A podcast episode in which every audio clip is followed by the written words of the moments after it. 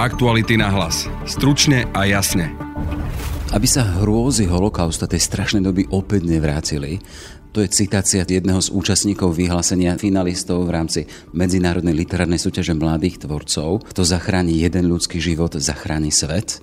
A prečo to spomíname? Lebo v tejto finálovej zostave bola aj účastníčka zo Slovenska, Dominika Pašútová, ktorá získala z 200 účastníkov z piatich krajín Európy druhé miesto a s ňou, a teda sme na škole Sv. Uršula, na gymnáziu Sv. Uršula je aj pedagogička, dejepisárka a finalistka, alebo teda top z 30 slovenských učiteľov pani Lenka Muržicová.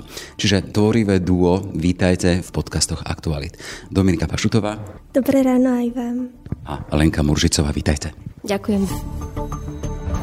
Naše podcasty vznikajú vďaka vašej finančnej podpore. Môžete nás podporiť cez službu Actuality Plus už od 99 centov za týždeň alebo od 3,60 za mesiac. Všetky možnosti nájdete na webe Actuality.sk lomka plus. Aktuality na hlas. Stručne a jasne. Tak poďme spravodajsky hneď k tomu teda. Druhé miesto v rámci piatich európskych krajín v rámci medzinárodnej literárnej súťaže mladých tvorcov a s tak vážnou témou, ako je holokaust. Kto zachráni jeden život, zachráni svet. Dominika, ako sa to stalo, že si skončila až v tom bulharskom Burgase a s tým, že stala si na stupienku výťazov? Popravde povedané, vlastne ani neviem, celé sa to zbehlo celkom rýchlo. Proste napísala som prácu a potom mi neskôr dali vedieť, že som pozvaná do Bulharska. Už len to, že som tam bola, ma svojím spôsobom prekvapilo, lebo doteraz som na žiadnej literárnej súťaži nebola extrémne úspešná. A už len to, že som mohla ísť k moru, do Burgasu, tak som považovala za strašnú výhru a ešte viac o to, keď som sa dozvedela, že som vyhrala, alebo teda bola druhá, tak úplne ma to, no, prekvapilo ma to, priznávam, takže som strašne rada, no. Tá výhra to bolo také v podstate ako čosi ešte plus k tomu pobytu k moru. Áno, áno, ja som to naozaj nečakala. Ja som sa aj sama mentálne nastavila, že proste aj keby, že nič nevyhrám, nejakú odmenu tam nedostanem, tak proste užijem si ten výlet plnými duškami, lebo predsa len vycestovať teraz do zahraničia je svojím spôsobom vzácnosť a preto som naozaj teda nič už viac neočakávala. Mám tu pred sebou teda úspešne skončenú kvinťačku z gymnázie svätej Uršuly a keď to dáme do konfrontácie alebo do vzťahu s témou holokaustu, toho čosi vážneho, čo bolo pred 70 rokmi, vieme, že len zo Slovenska zahynulo v rámci tejto akcie okolo 70 tisíc Židov. Čo ťa teba pritiahlo k takejto vážnej téme? V prvom rade teda samozrejme záujem o históriu a to, aby teda tá história bola pre nás niečím aktuálnym, aby sme neopakovali chyby, ktoré sa stali v minulosti a naopak sa z nich dokázali poučiť, posunúť ďalej. Sama o sebe sa prirodzene až tak o tieto vážne témy zaujímam skôr preto, aby som o nich vedela, avšak málo kedy o nich sama píšem.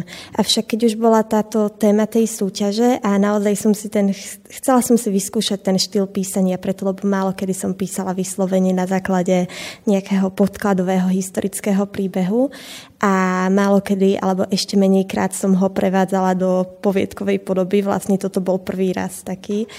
A preto teraz som si povedala, že tak prečo to neskúsiť? Pre teba bola téma holokaustu výzvou, do čoho sa zahryznúť sa a spracovať to? Určite áno, preto lebo doteraz som sa tomu naozaj venovala len tak, že som čítala a teda áno, bola to výzva. Ak sme dali do kontextu, táto súťaž medzinárodná organizuje bulharské také združenie, ktoré spolupracuje s Izraelom, sa volá Alef, to je prvé písmeno uh, hebrejskej abecedy a oni vlastne spracúvajú tému a ten odkaz samotného holokaustu a tých ťažkých čias. Uh, pani profesorka, pani učiteľka uh, Muržincová, vy ste dejepisárka, učíte občiansku náuku, ak som si dobre naštudoval, ste v top 30 slovenských učiteľov v rámci prístupu k vyučovaniu k žiakom. Hovoríme tu o holokauste, ale o konkrétnej téme, ktorá sa viaže aj s Bratislavou, tá víťazná poviedka. Ako ste prišli k téme? Lebo teda viem, že ste pomohli Dominike s výberom témy a s výberom samotného príbehu. Poďme k tomu. Tak je to taká dlhšia história. E, vlastne ja som bola oslovená vedením školy. Ministerstvo školstva poslalo na školy teda e, túto možnosť zapojiť sa do tejto literárnej súťaže.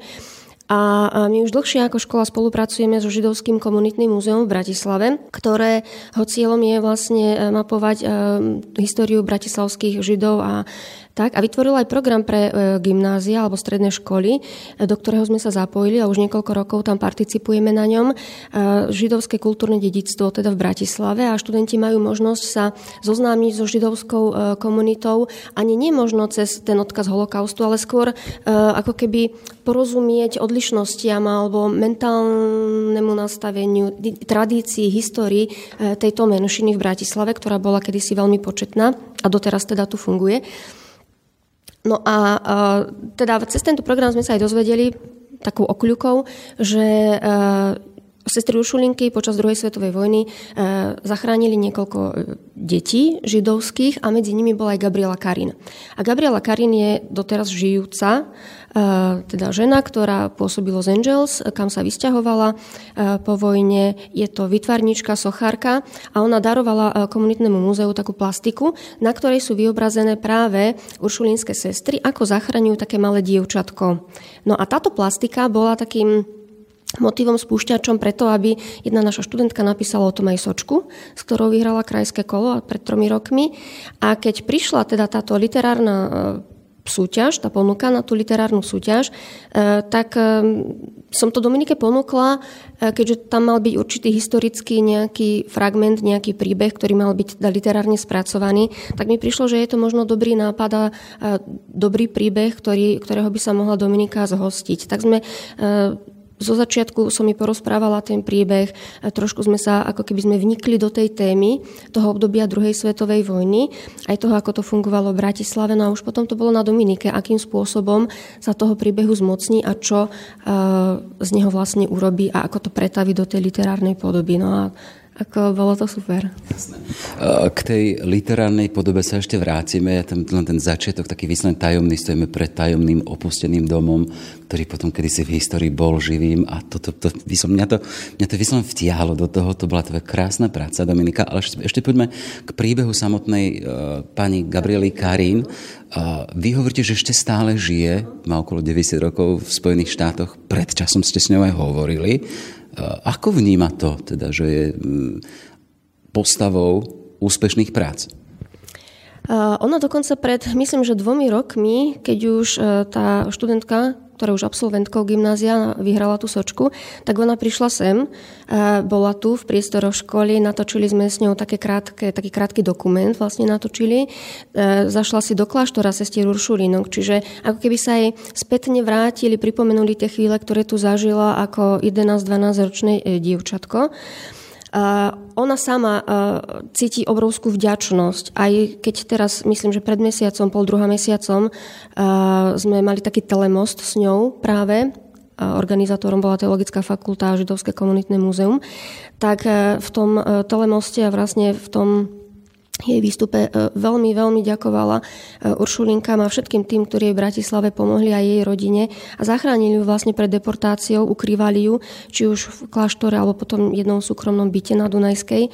A u nej tak cítim, že, že tá vďačnosť e, naozaj je akoby predkávaná celým tým jej životom, že, že keď že si uvedomuje práve e, silu možno toho hrdinstva, lebo povedzme si úprimne, že keď je človek v ohrození, bojí sa sám o seba, nie to, že ešte pomáha možno cudzím ľuďom alebo je ochotný obetovať niečo pre záchranu druhého človeka. Takže ona to vníma celé ako veľké hrdinstvo od všetkých tých ľudí a teda aj od uršuliniek, ktoré ju vtedy skrývali. Čiže Gabriela Karim bola jednou z tých preživších z nášho územia, ktorí sa nedostali do koncentračných táborov a vďaka tomu potom mohla aj vycestovať do zahraničia, žije doteraz. Dominika, tam máme, že kto zachráni jeden ľudský život, zachráni svet. Tuto počujeme príbeh historickej osoby Gabriela Karin, ktorá to zažila na vlastnej koži. Čo teba osobne zaujalo na tom, keď si to počula celý ten príbeh zo začiatku od pani učiteľky Muržincovej? akým spôsobom na teba e, zapôsobil a čo ťa možno oslovilo. Si to pamätáš, vieš, tie, tie prvotné pocity. Tak v prvom rade ja milujem príbehy, ktoré majú spoločné niečo s miestami, ktoré naozaj poznám.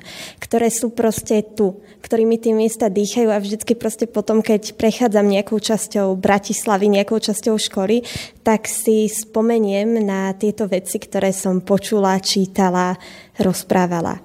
A práve preto teda bola toto taká asi prvotná vec, že proste áno, bolo to tu, stalo sa to tu, má to súvis aj s nami dnes. A ďalšia vec, čo na tom príbehu bola strašne fajn, tak jednak to, že je to teda príbeh so šťastným koncom, ktorých predsa len v tamtom období nebolo veľa. A ešte aj to, že Proste je to nabité emóciami naozaj aj tie veci, ktoré potom som neskôr čítala, ako komunikovala už dospelá Gabriela Karin opäť so sestričkami, alebo som videla tie fotky, na nich fakt je vidno tú históriu, tú jej vďačnosť, proste to všetko. Takže... Ona, že to je nabité emóciami, on to pomenuje, že, že aké situácie a akými emóciami. No tak v tomto prípade je to pre mňa dosť ťažko povedať, preto lebo na jednu stranu je tam ten strach z minulosti, na druhú stranu je tam naozaj to, že teraz je už ona vlastne v poriadku, takže je tam tá vďačnosť za to, že preto sa mohla dožiť prítomnosti. A zároveň je tam možno tá nádej, že to, čo spravili, to, čo spolu spravili, to, že ju Uršulinky zachránili, že prinesie niečo nové, niečo do budúcnosti, alebo ako to povedať. Čiže ty si dostala príbeh, dostala si materiál, ktorý ešte aktuálne stále žije, čo je veľmi zaujímavé. A aký bol tvoj ďalší postup pri písaní samotnej poviedky? Lebo to, to písanie, to asi to už len to záver, že musíš si niečo naštudovať, musíš si pozrieť nejaké reálie, neviem, či si si aj pochodila, píšeš o hlbokej, kde kedysi uršlinky mali nejaké letné sídlo. Len porozprávaj nám to, že ako vzniká víťazná práca. Dobre, tak teda na úvod ja by som povedala tak, že v tej sočke, z ktorej som vychádzala, nebol len tento príbeh Gabriely Karin, ale bol tam takisto aj všeobecný prehľad, či už o sestrách Uršulinkách v Bratislave, ale takisto aj o židovskej komunite v Bratislave. Už vlastne kvôli tomu som mala nejaký taký všeobecný základ a samozrejme som si potom ešte na internete dohľadala ďalšie informácie. Čo sa hlbokej týka, tak na hlbokú chodíme pomerne často a takisto takto ja neviem, doteraz neviem presne, že ktorý je to dom ktorý je dom tých sestier Uršulínok. Avšak je ich tam viacero ešte aj v dnešných časoch, ktoré sú naozaj v dosť zlom stave. A sú teda v takom tom tichu, v akom, aké som upisovala aj na začiatku poviedky, že sú to proste domy, ktoré nežijú istým spôsobom. Je to zaujímavé teda, že tá fikcia, do, fikcia dokáže byť niekedy viac reálna ako reálna, lebo ja som z toho, keď som naozaj čítal, ten, to, tak stojíš pred tou hlboko, pred opusteným domom, ktorý kedy si žil, tak mal ten pocit toho, že ty si tam bola. Tak áno, akože reálna, reálna fikcia, no poznám, poznám tam tie domy, viem, ktoré akože chátrajú, ale nie, nehľadala som presne ten jeden konkrétny. Tak. A potom teda, čo sa týka ďalšieho nejakého postupu písania alebo niečo, tak samozrejme teda najprv som si spravila len takú hrubú konštrukciu príbehu. Ja zvyknem väčšinou tak, málo kedy si robím nejakú osnovu, ale v tomto prípade naozaj ja robím tak, že proste píšem. Píšem, už je to síce vo vetách, ale zase sa nesnažím, aby to malo nejaké akože nejakú literárnu hodnotu extrémnu. Proste je to spracovanie toho príbehu, tak aby som s tým vedela ďalej pracovať. Už sú tam priame reči a toto, ale ešte sa naozaj nesústredím na také detaily, aby sa mi neopakovali slovíčka, aby ten príbeh mal rytmus, aby to tak splývalo, keď to človek číta. A vlastne až potom teda neskôr, ja som to robila takto fakt asi akože z mojich poviedok na najviac etap a šla som teda veľmi, veľmi, veľmi postupne. Proste najprv bola táto hrubá osnova toho, potom som to zase trošku doladila vlastne už v druhom, áno, už v druhý raz, keď som to prepisovala, tak sa tam už začali objavovať také náznaky a potom tak postupne z toho vzniklo to, to, čo z toho je vlastne. By mal príbeh rytmus, to je zaujímavá kombinácia, alebo teda uh, spojenie slovné.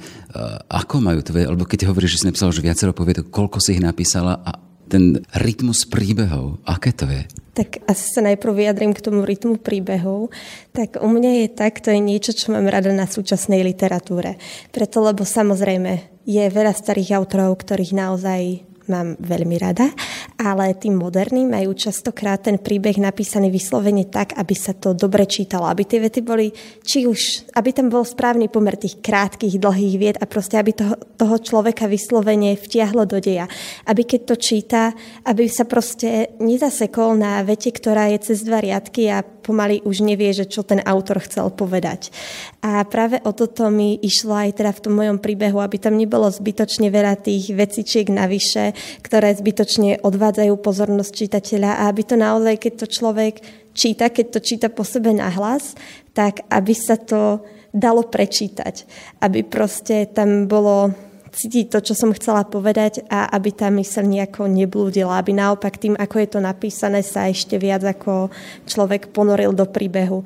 A ešte si stále myslím, že na tomto môžem popracovať, ale tak očividne z toho, čo vravia ľudia, tak na tejto konkrétnej poviedke sa im to páčilo, ako to bolo, takže z toho sa veľmi teším.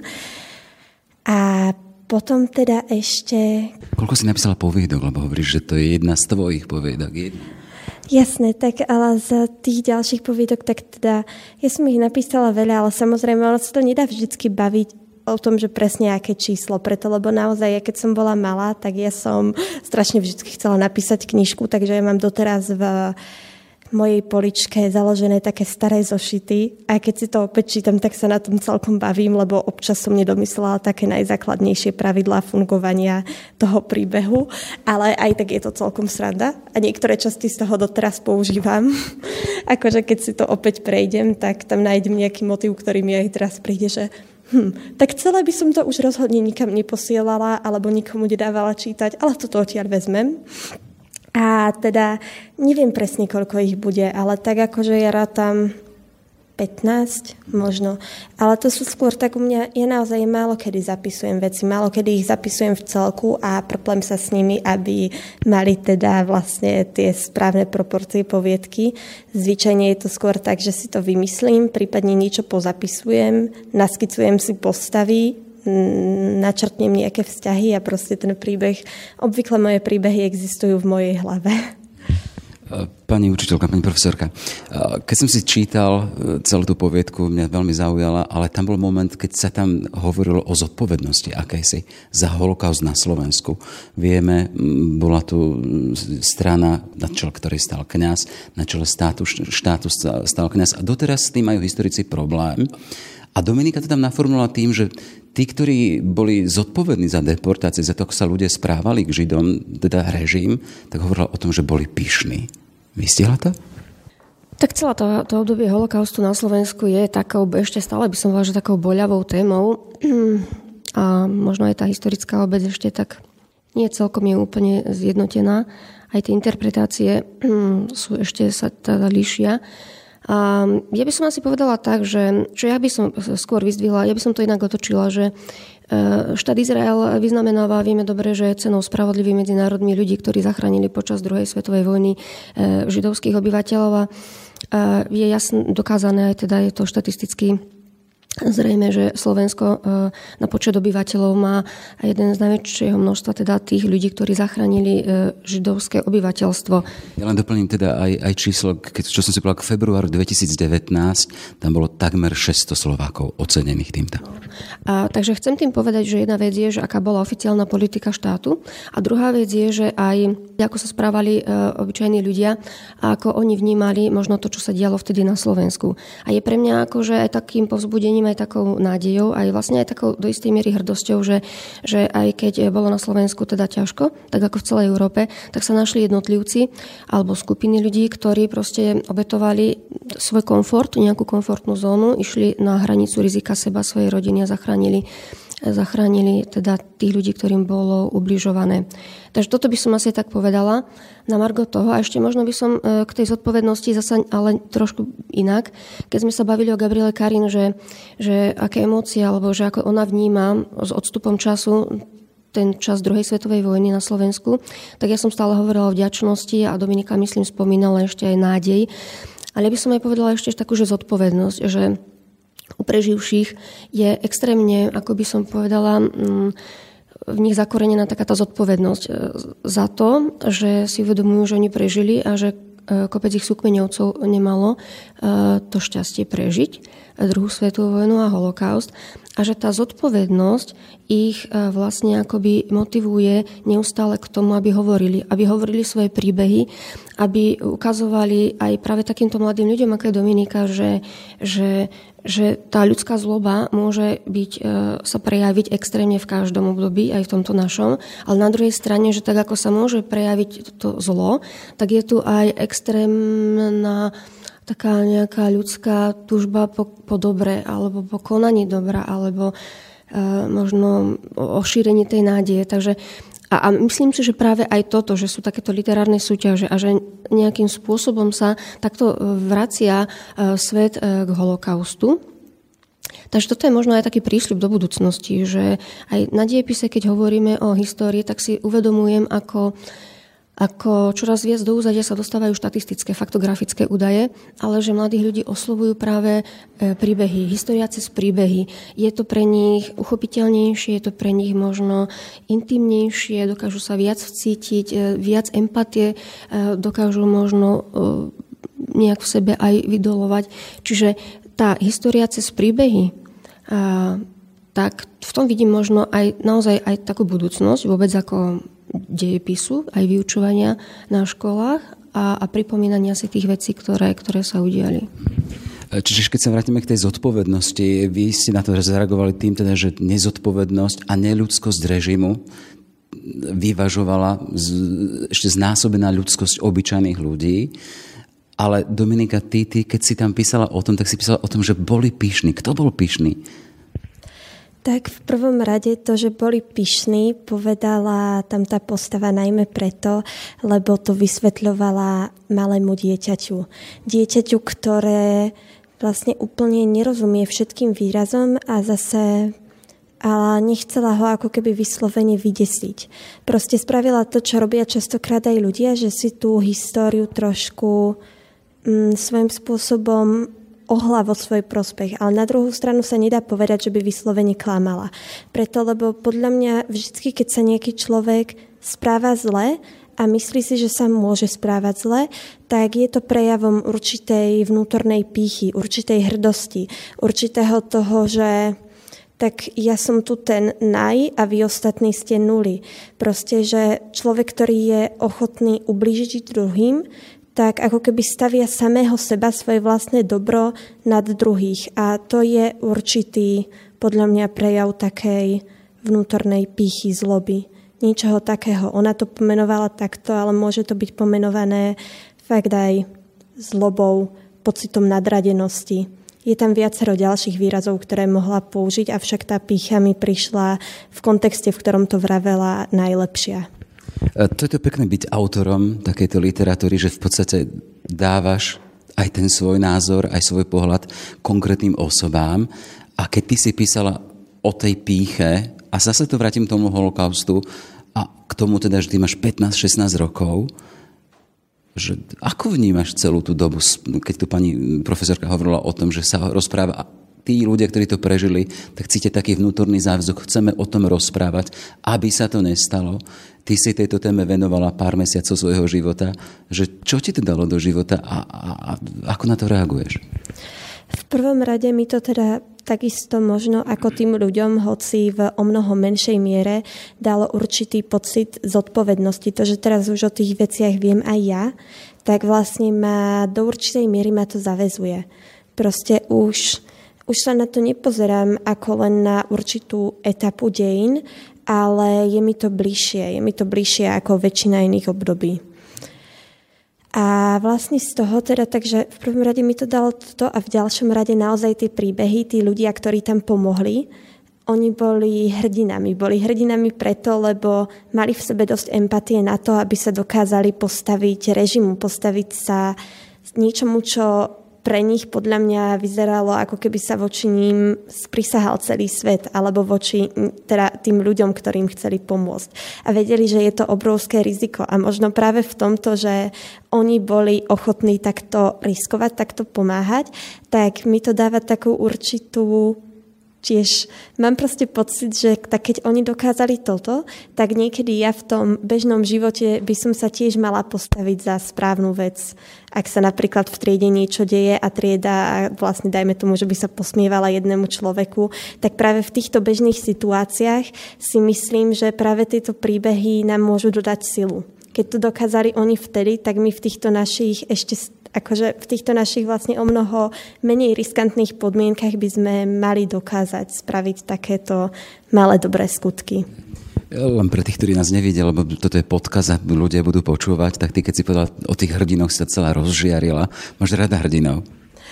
Tak ja som fakt decko, ktoré vyrástlo na literatúre. Proste veľmi skoro som prešla k fantasy a podobným takým žánrom, kde naozaj sú tradiční hrdinovia a antihrdinovia, obzvlášť teda v tých detských knihách na túto tému.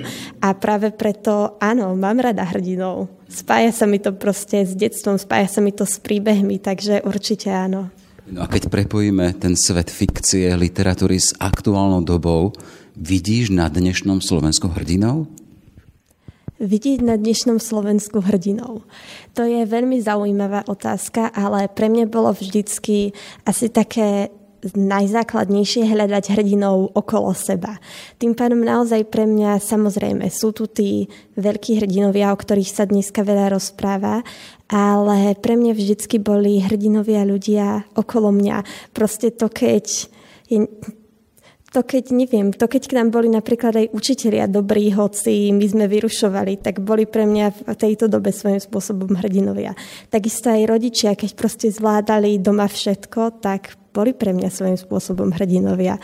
A samozrejme ešte teda v tejto dobe, tak aj všetci zdravotníci vlastne, no, klobúk dole, lebo ja neviem, ja by som to teraz určite nedokázala, takže takisto síce teraz sa o tom viacero hovorí, akože viacero ľudí o tom hovorilo, ale aj pre mňa sa musím priznať, že to bolo niečo, neviem, proste určite to chcelo voči ním veľkú obetu alebo od nich veľkú obetu, takže ešte aj ty samozrejme.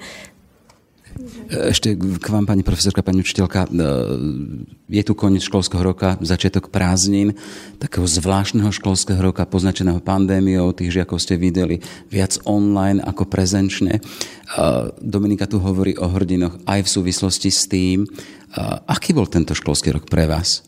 A aj v kontexte toho, že tu máte takú európsku výťazku literárnej súťaže. Tak bol náročný v každom prípade, pretože to dištančné vyučovanie kladie iné nároky aj na učiteľa, aj na žiaka. Sami to dobre vieme, že byť za počítačom 10 hodín denne e, niekoľko mesiacov je náročné, ten kontakt. Ja som človek kontaktný, to znamená, že pre mňa obzvlášť je proste byť v triede so žiakmi vrchol blaha učiteľského. Takže keď som ich mala len sprostredkovanie cez obrazovku, tak to bolo náročné. A potom už priznám sa, že už ku koncu, už ten marec, apríl, tam už aj tá motivácia trošku asi padala aj u žiakov, aj u učiteľov. Už to bolo naozaj veľmi, veľmi vyčerpávajúce. A o to viac sme sa tešili, keď sme nastúpili do školy že za mňa môžem povedať, že ja som sa nabudila. Proste ja milujem e, deti, keď môžem s nimi diskutovať na dejepise o práve možno aj témach 20. storočia, ktoré sú pre nich, by som povedala, možno také najzaujímavejšie, alebo na občianskej nauke, kde vlastne samotný predmet si pýta debatu, diskusiu na rôzne témy. Takže e, to prezenčné vyučovanie má nepochybne e, úžasné výhody, ktoré to dištančné nikdy e, nemôže nahradiť. Samozrejme, že aj to dištančné niečo sme sa naučili nejakým zručnostiam digitálnym a tak ďalej a tak ďalej. Čo sa týka tohoto úspechu, tak ja som nesmierne, nesmierne hrdá na Dominiku. Aj ma to tak vnútorne e, teší a možno je to tiež aj pre mňa taká motivácia, že, že oplatí sa akoby jednak aj dôverovať mladým ľuďom, dať im šancu, otvárať im možno možnosti, lebo o tom si myslím, že je možno učiteľské povolanie, že nielen už len predávanie vedomostí, ale možno skôr otvárať im dvere, naozaj posúvať ich, eh, možno byť im takým až takým sprievodcom eh, na tej ich ceste v živote. Takže e, som na ňu hrdá a naozaj možno ešte aj o to viac, že, že to bolo na historickú tému alebo že sa inšpirovala teda e, skutočným reálnym príbehom. Začínali sme tým, že aby sa tie hrôzy holokaustu už nikdy nezopakovali, A to je záverečná otázka na vás obidve. Začnem pani učiteľkou, aby som skončil výťazkou, teda takmer výťazkou súťaže. Sú tu signály, že by sa mohli zopakovať? Ako vnímate dnešnú dobu, keď sa dá krátko? Tak neviem, je to taká hypotetická otázka. Skôr by som to tak povedala, že, že proste keď nepoznáme dobre minulosť, nerozumieme minulosti, tak uh, interpretujem teda výrok Santajanu, že sme odsudení ako keby prežiť ju znova. Takže v tomto je pre mňa také dôležité hovoriť o minulosti práve v kontexte možno takých tých osobitých príbehov. A, a to riziko toho, toho zla e, tu bude samozrejme vždy. A preto vravím, že aj takéto súťaže alebo takéto programy, e, ktoré sa vracajú do minulosti cez príbehy konkrétnych ľudí sú extrémne dôležité. Dominika?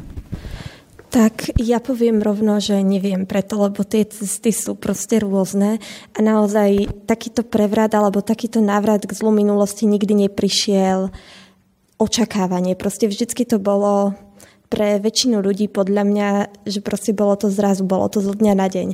Ale ja teda za mňa osobne dúfam, že sme sa posúčili, poučili teda už dosť a že nebudeme svojím spôsobom tak hlúpi, aby sme si nedali pozor na rovnaké nástrahy, aké tu boli v minulosti.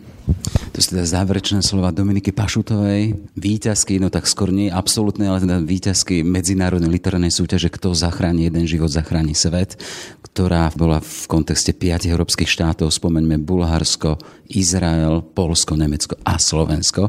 Gratulujeme ti, gratulujem ti a nech sa ti darí. A ďakujem tiež pani učiteľke Lenke Muržicovej za váš príspevok a za to, že máte radosť z toho, že učíte. Ďakujem pekne. A ja ďakujem. Všetko dobré. Aktuality na hlas. Stručne a jasne. Naše podcasty vznikajú vďaka vašej finančnej podpore. Môžete nás podporiť cez službu Actuality Plus už od 99 centov za týždeň alebo od 3,60 za mesiac. Všetky možnosti nájdete na webe Actuality.sk lomka plus. Aktuality na hlas. Stručne a jasne.